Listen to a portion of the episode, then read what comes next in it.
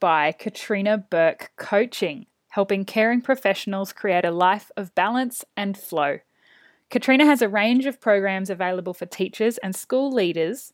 And for more information, head on over to katrinaburkecoaching.com.au. Katrina Burke Coaching Evolve, Transform, Thrive. This is the Teacher Wellbeing Podcast, a weekly show to help you prioritize your health, happiness, and well-being so that you can thrive in the classroom and in life. I'm your host, Ellen Ronalds Keane. Enjoy the podcast.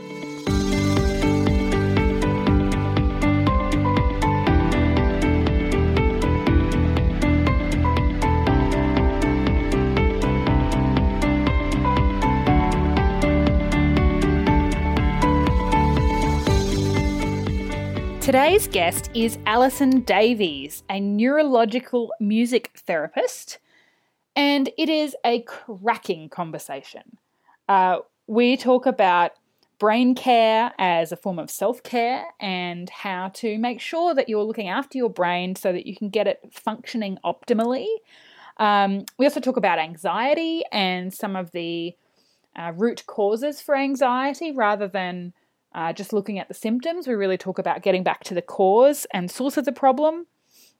And Alison shares some wonderful, small, simple strategies that, if you do them consistently, they really work neurologically. So it's a fantastic, fantastic interview full of great information. Um, we also recorded this a couple of months ago now, so back in September. Uh, so when Alison does talk about her autism anniversary, uh, it's probably been a bit more than a year now. Um, so enjoy the show.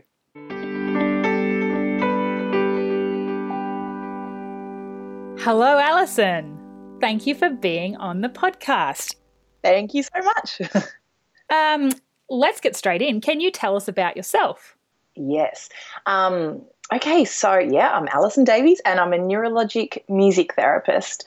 Um, what that means is that I specialize in understanding the brain and how the brain responds to music. So, how the brain responds to melody and how it responds to rhythm. And then I use that information to um, teach people about how they can um, manage anxiety and overload and behavioral issues and all that kind of stuff. So it's a pretty, very extremely interesting area to be in. As a music teacher, I just think that sounds like the coolest thing in the world. But I also think that even for the teachers in the audience who are not uh, musically inclined, uh, I think it's really a fascinating field. Um, and I know a little bit about your background um, and your journey. And and usually on the podcast, you know, I'm usually interviewing teachers or former teachers about their journey and you know their their well-being challenges and how they've overcome them. And I know even though you're not a teacher, you've definitely had some ups and downs in your journey. Can you tell us about that? Yeah, yeah, well, my journey has been, oh my goodness. it's been a big one. So I um, made the discovery a year ago, actually, exactly a year ago. It's basically my one year autism anniversary. Congratulations. Thank you. Um, in fact, I have been autistic for 37 years, but a year ago, I um, I realised I woke up in the middle of the night uh, sat bolt upright. Uh, it was just, it hit me in this light bulb moment that happened while I was asleep. And I woke up and I realized I was autistic. And I mean, I know a lot about autism because of all my years of work and everything. So, in a way, it's kind of strange that I didn't realize earlier. But there's there's been so much about my own journey, about the way I think, the way I function, the things that I find difficult, and the things that I just that secretly go in inside on inside my head that either I just thought everyone did, or I tried to hide because it was kind of strange. and all of those things, all of a sudden, they all made sense. Um, and so, without this, so I've had a, a, an entire life basically with all these silent struggles going on inside me. And over the last five or so years, they'd become, some of them had become very, very difficult. Almost, I would describe them as disabling. Um, so, I guess having this having this discovery and a subsequent diagnosis of autism, it really was a uh, it really helped me put into perspective um, my own lived experience, the stuff I've learned in the past, and really understand how easy it is for us to become off track when our brain isn't functioning at its best. And that's what led me to put all my information together and start educating. And I talk a lot to teachers about this because um, we all have brains. We all experience stages when our brains aren't functioning at their best. Um, and we all feel overwhelmed and we all experience slow processing time. So it doesn't matter whether you're autistic or not, we all experience this stuff. Yeah, we all experience ups and downs and overwhelm. Yeah, that's so true. Um, and I think we're so good, you know, teachers are so good, I think, at being really compassionate and understanding of the different um, needs and experiences of the students in their class. But they're not always, we're not always that way. We're not always compassionate and empathetic and understanding of ourselves. Absolutely, absolutely. Because the thing is, any neurodivergent condition like autism or ADHD, um, it, it's not a pathological thing. It's not a it's sickness or nothing that needs to be changed. All that needs to happen when anything's going on with your brain that um, sort of prevents it from working at its best is general brain care. And that's the same for your students and it's the same for the teachers and it's the same for all of us. All right, let's talk about brain care because I, I just think this is it's such it's some of it's really common sense, but some of it's not stuff that we really think about or talk about at all. And at, at its core, you know, brain care is like the absolute heart of self care. Yeah, it is. And you know what? The only time we ever hear discussions about brain care is when we're talking about how not to get dementia.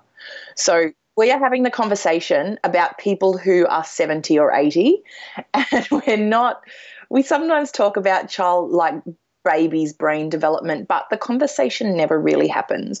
And my concept of brain care is very, very simple, but it is so important.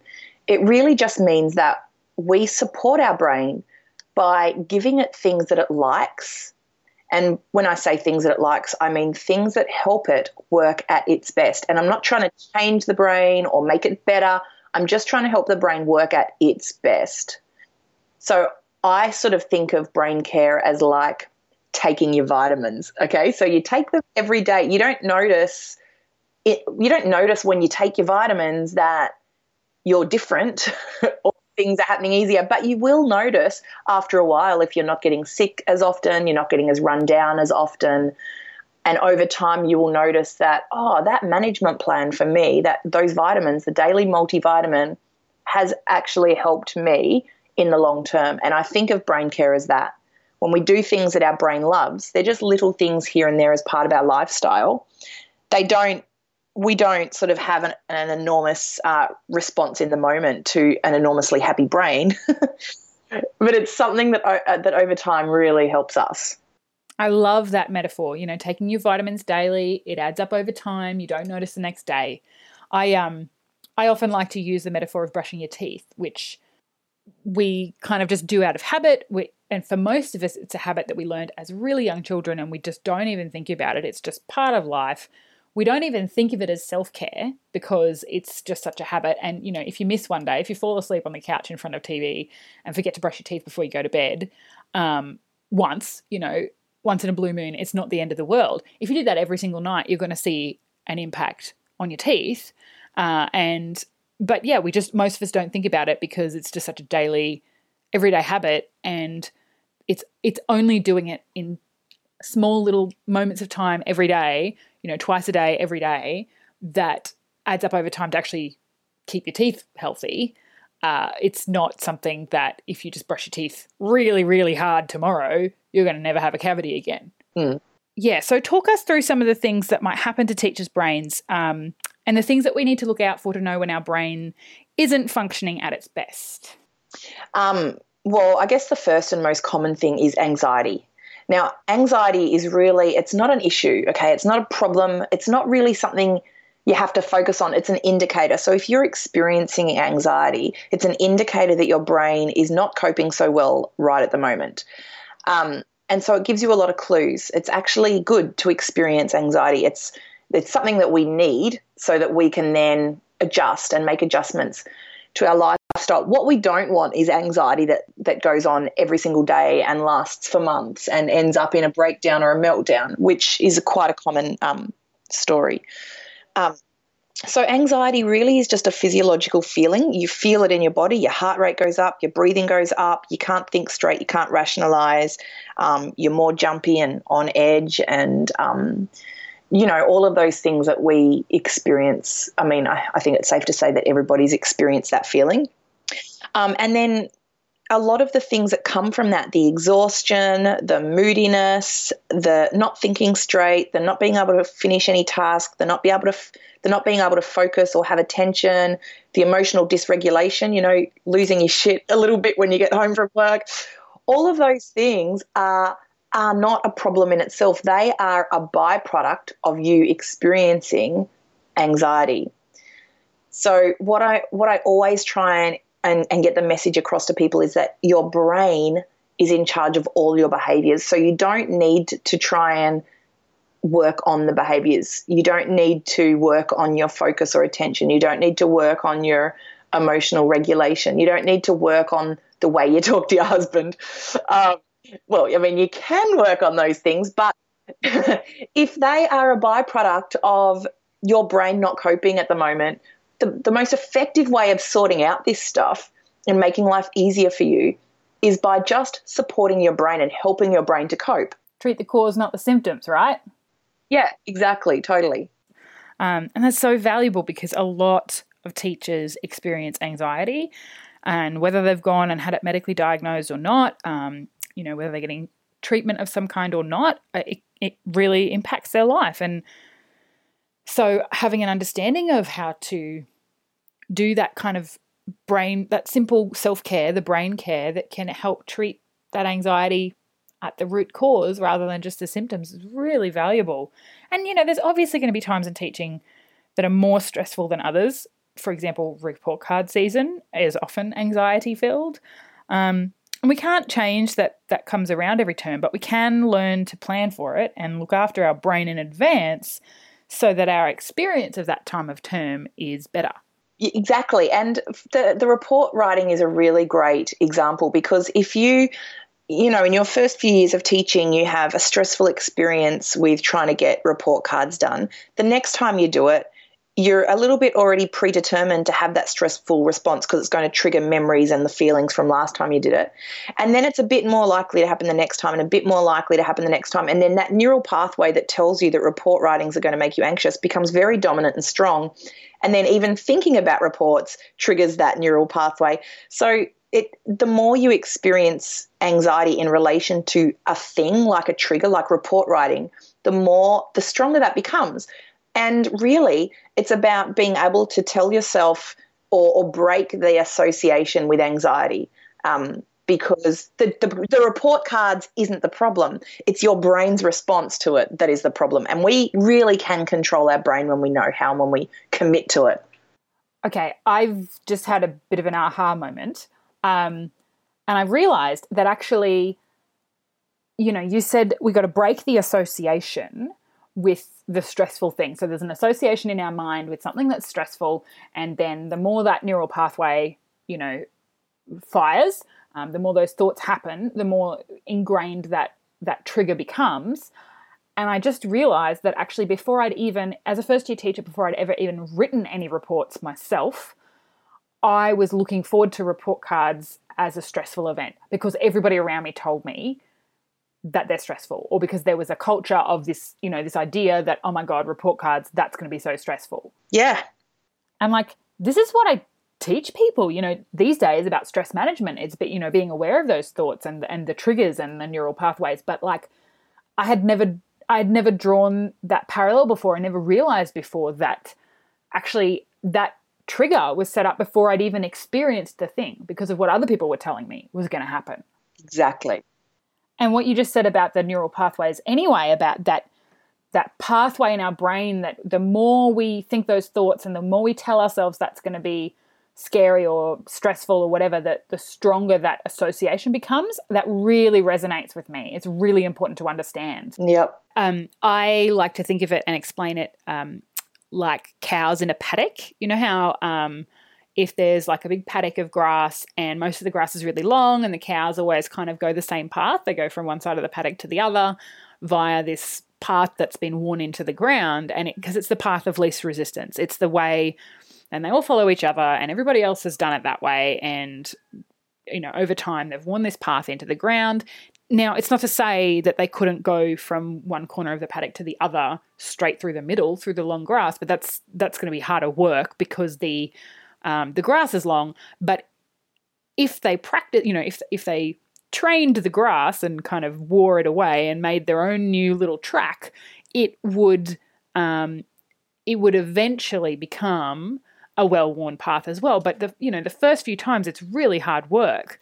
Um, and the first many times is really hard work. And then even when the if they stopped using that other path, that other track, it still would have a little bit of you know it would still be an easier path. The grass will never quite fully grow back over that um, that place in the paddock. Yeah. And so you can imagine why so many teachers, I mean, I'm, I'm talking to someone who completely understands this. Um, you know, they, they get to however many years into their career and it's and they start to think they're having a midlife crisis, but really it's just this unsustainable um, um, expectations that, that teachers are put under. No wonder their brains are not coping. It's it's not them, it's their brains, and it's unfair. There's too many expectations. There are there are a lot of expectations. So tell us about uh, the brain care um, strategies and steps that we can take to look after our brain. All right. So um, you're going to think this is what everyone says when I start talking about the brain care strategies. Everyone's like, seriously? Like, my problems are big. That strategy is so small and simple that can't possibly be enough to fix this problem for me. But let me tell you, the brain really is a simple being. It it responds to the simple things and these simple strategies literally neurologically do work. Okay? So, first up, breathing. Breathing has so many different health benefits, and the, the way your brain responds to the act of breathing is quite profound. So when you when you first notice that you're feeling anxiety, you'll notice that your breathing is really short and quick, and it's just happening up in your shoulders and chest. And when you notice that, you um, you notice that feeling, and you're like, "Oh, I'm I'm feeling anxious right now. These report cards are really freaking me out." Um, what you can do, literally, is just take longer breaths and more controlled breaths. If you breathe out for longer, um, it triggers this response. So there's this there's a vagus nerve, this really long nerve that goes through the entire trunk of your body and goes to your prefrontal cortex. Uh, the act of deep breathing and, and expanding your belly and really breathing in and then slowly breathing out activates that center and that vagus nerve. It releases a sense of safety. So it is absolutely your first point of call when you're starting to feel stressed or anxious about something. So make the exhale longer than the inhale, slow and long. As long as, yeah, if you can just breathe out a tiny bit longer. And so, one really good way of doing this is singing. Um, because when you sing, when, when you sing anything, you're singing a, um, a phrase. So, we generally, when we're singing, we sing a sentence or a phrase before we have a breath and sing the next thing. So you can sing anything you like. It can be in the shower or the car or, you know, anywhere. Um, and it can be anything. The point of it is that by singing, you're having a very controlled out breath or exhalation. And that always calms you down. So you can do this strategy when you're starting to feel worked up. But like everything I talk about, the best thing is to do that every day as part of like that's your vitamin. That's one of your vitamins. So that's what you do every day. I love that. Singing as vitamins. Exactly. Uh, you don't have to sing, even reading out loud. And, and teachers will be reading out loud a lot to kids, I imagine, especially the ones with little kids in their classrooms. Um, but reading out loud, if you try and put a couple of extra words into your sentences before you stop for breath, you're doing controlled breathing techniques. So, I mean, you can be you can be doing this at multiple points throughout the day every day and you don't have to go to a breathing class to work out how to breathe properly. It's really just as simple as extending the out breath. and filling up your belly, so deep breathing so that your belly expands. The other thing about that is that oxygen, so when you breathe in, the oxygen diffuses into your blood. So that's what oxygenates your blood. And oxygenated blood circling around your brain helps your neurotransmission. So when all the little neurons are talking to each other, telling you what you need to be doing, so how you need to think, feel, respond, react, behave, all of that, that comes from neurons sort of messing, messaging each other. I sort of picture them with little phones out, text messaging each other, telling them what they have to do. But without oxygenated blood, those messages don't happen very easily and that they're a lot slower. So, um, breathing really does help you think and process within your brain a lot better. So, breathing is hands down one of the best things you can do. Um, I I have I put a lot of emphasis on internal dialogue. So the stuff that you are saying to yourself in your head, because that talking to yourself in your head has the most power over your neural pathways, like the cow that treads the well-worn path. If you're constantly telling yourself, "I can't do reports. I don't want reports. I can't do this. Too hard. Too much," um, you're you're making that well-trodden path even it's like you're putting cement down on that path. And I sometimes I often reflect on the way we talk to our children. The way we talk to our children is how we should be talking to ourselves. So when a child has a meltdown or a tantrum, or maybe not a tantrum because we we talk we anyway, if a child has a meltdown after it's all finished, we hug them, we tell them that we're there for them, it's okay, um, they're safe. Um, but after we have a meltdown, we feel guilty. We tell ourselves we need to be better or be more, that we're not good enough. Uh, we're not going to survive this school year. Um, and we tell ourselves terrible things, and they become that, that's our internal dialogue. And they, those things become things because we're thinking them. Mm, it's a really big one. Those things become things because we're thinking them. Um, and, you know, I think it speaks a lot to how we as a society, you know, the way we deal or don't deal very well with emotions and um, you know, I think that's a it's been a big learning for me is about emotions being signals to me, not they're not good or bad, they just are. Um, and you know, there are some places that are safe to express those emotions, and some places that it's not safe to express those emotions, or it's not appropriate. Um, you know, and Brene Brown, um, Brene Brown, the shame researcher, she talks about um, vulnerability hangovers when, uh, you know, like after you have had an experience where you've had a meltdown, um, then yeah, that, you know, afterwards, and I've certainly experienced this because I've have a lot of feelings and uh, there are times where they just overwhelm me. Um, and afterwards, for a long time, I used to tell myself that, yeah, it, it was it was me. I should have done better. Blah blah blah. This horrible story in my head, uh, and yeah, as you say, it's it's the things that we're telling ourselves in our head that's actually making that worse, and we need to be kind to ourselves. Exactly, and that makes the world of difference. Um, the way you talk to yourself in your head really does have a huge impact on your belief systems and what then what you're able to do and what you can't do. So yeah, I, I, I, sort of I like to remind people what would you say to a child? What would you say out, out loud to a child? Well, say that to yourself inside your head. Um, and start really you can be it's hard sometimes to say love, loving things about ourselves out loud but inside your head you know no one's ever going to know you can be as loving and supporting to yourself inside your head as you want to be. To, um, to give you a personal insight into that, at the risk of a vulnerability hangover myself, um, I I have meltdowns and um, it's I tend I tell myself now after a meltdown, I'm so proud of you, Ali. Good on you for getting that out, and now you're on track. Um, you're on track to to start again now afresh. Um, and to get back into management and to um, to have all because when you have a meltdown, it, it, all the anxiety and all the pent up stuff inside your body that had been building up over time comes out. So immediately following a meltdown, you're in a very, very, very good position.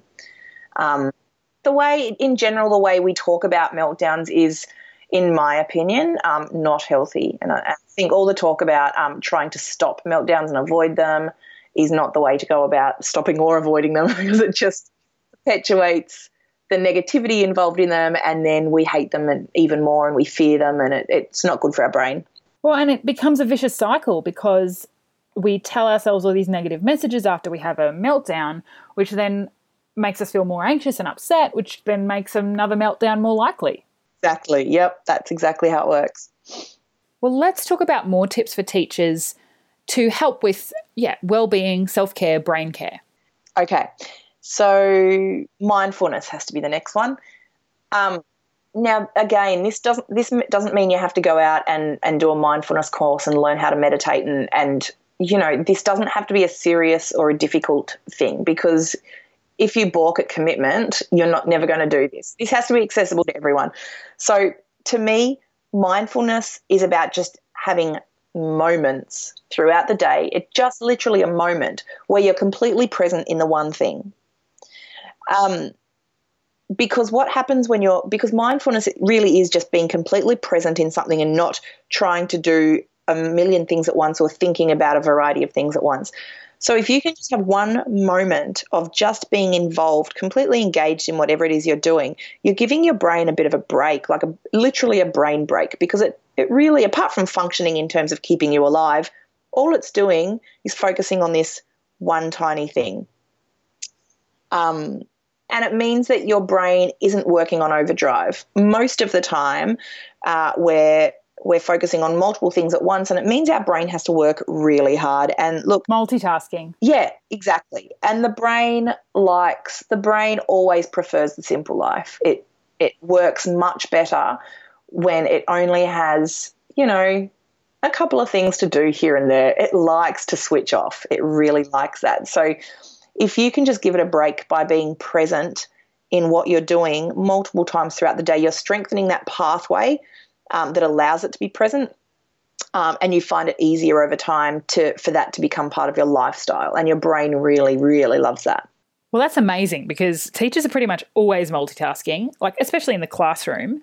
Um, you know, when there are just multiple things happening, and you've got to keep your eye on every single student and think about what you're um, what your curriculum is and all the other things that you've got to think about. Um, but yeah, given the classroom is such got such high demand for for the brain doing multiple things at once, give yourself lots of little brain breaks throughout the day so that it can function more optimally in those moments.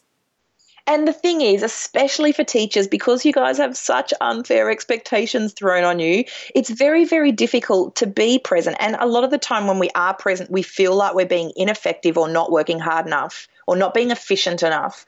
So if you find yourself, um, you know, doing one thing and engaging in that, but you're not also trying to solve all the other problems around you, you start to feel like, you know, you could be working harder, you could be working better. But in fact, what you're doing by experiencing moments of mindfulness is helping yourself be able to be more efficient.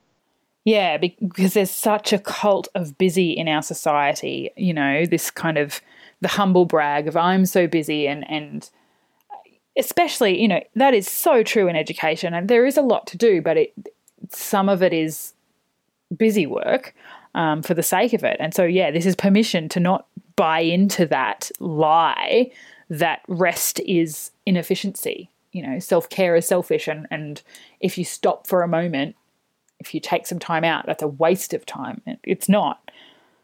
Yep. You're off the hook. And it's hard. You know, a lot of us are really attached to our identity as busy.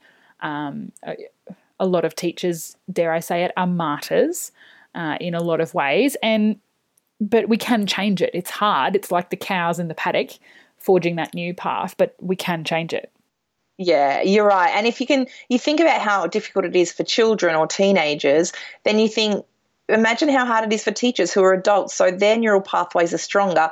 So their multitasking and not being present is a lot more dominant for them. So, you know, the older we get with these habits in our brain, uh, um, the, str- the harder we have to work at really trying to n- make the new pathways. Yeah. So if you're struggling with breaking that habit, be kind to yourself. Remind yourself that it is hard work for the brain, you know, to create these new habits and and be kind to yourself with the things that you're telling yourself inside your own head. Exactly. Yeah, that's right.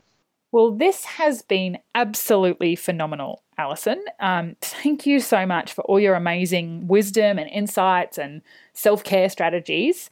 Um, I think it is so valuable, and this is just just the start of this conversation. I'm sure um, people, if they want to follow you, which I'm sure they will, where can they find you? Uh, absolutely. So you can find me at alisondavies.com.au. Um, and I guess you'll write down my name somewhere so people know how to spell it. no one spells my name right because I'm an Alison with two L's. Um, so alisondavies.com.au, you can find me. And I'm on Facebook and I've got a website and I'm on Instagram, on YouTube. You'll find me in a few different places. But um, but yeah, like, like, there's lots of videos that I've made talking about lots of little strategies and techniques, um, and you can just go find them and hunt through them. Great. I'll put the, I'll put everything in the show notes. Um, wow. So take a brain break, people. Go and take some deep breaths. Make your exhale longer than your inhale, and uh, look after your brain. Thanks, Alison. Bye. Thanks for listening to the Teacher Wellbeing Podcast. If you've enjoyed it, go ahead and subscribe in your chosen podcast player so you don't miss an episode. I'd love it also if you would leave a rating and review in iTunes and share it with your friends. This really helps the podcast reach more people, and together we can spread the message of teacher wellbeing to create thriving school communities. Show notes for this episode can be found at selfcareforteachers.com.au forward slash podcast. You can also find me at facebook.com forward slash self-care for teachers and on Instagram my handle is at self-care for teachers. So come along and follow me there.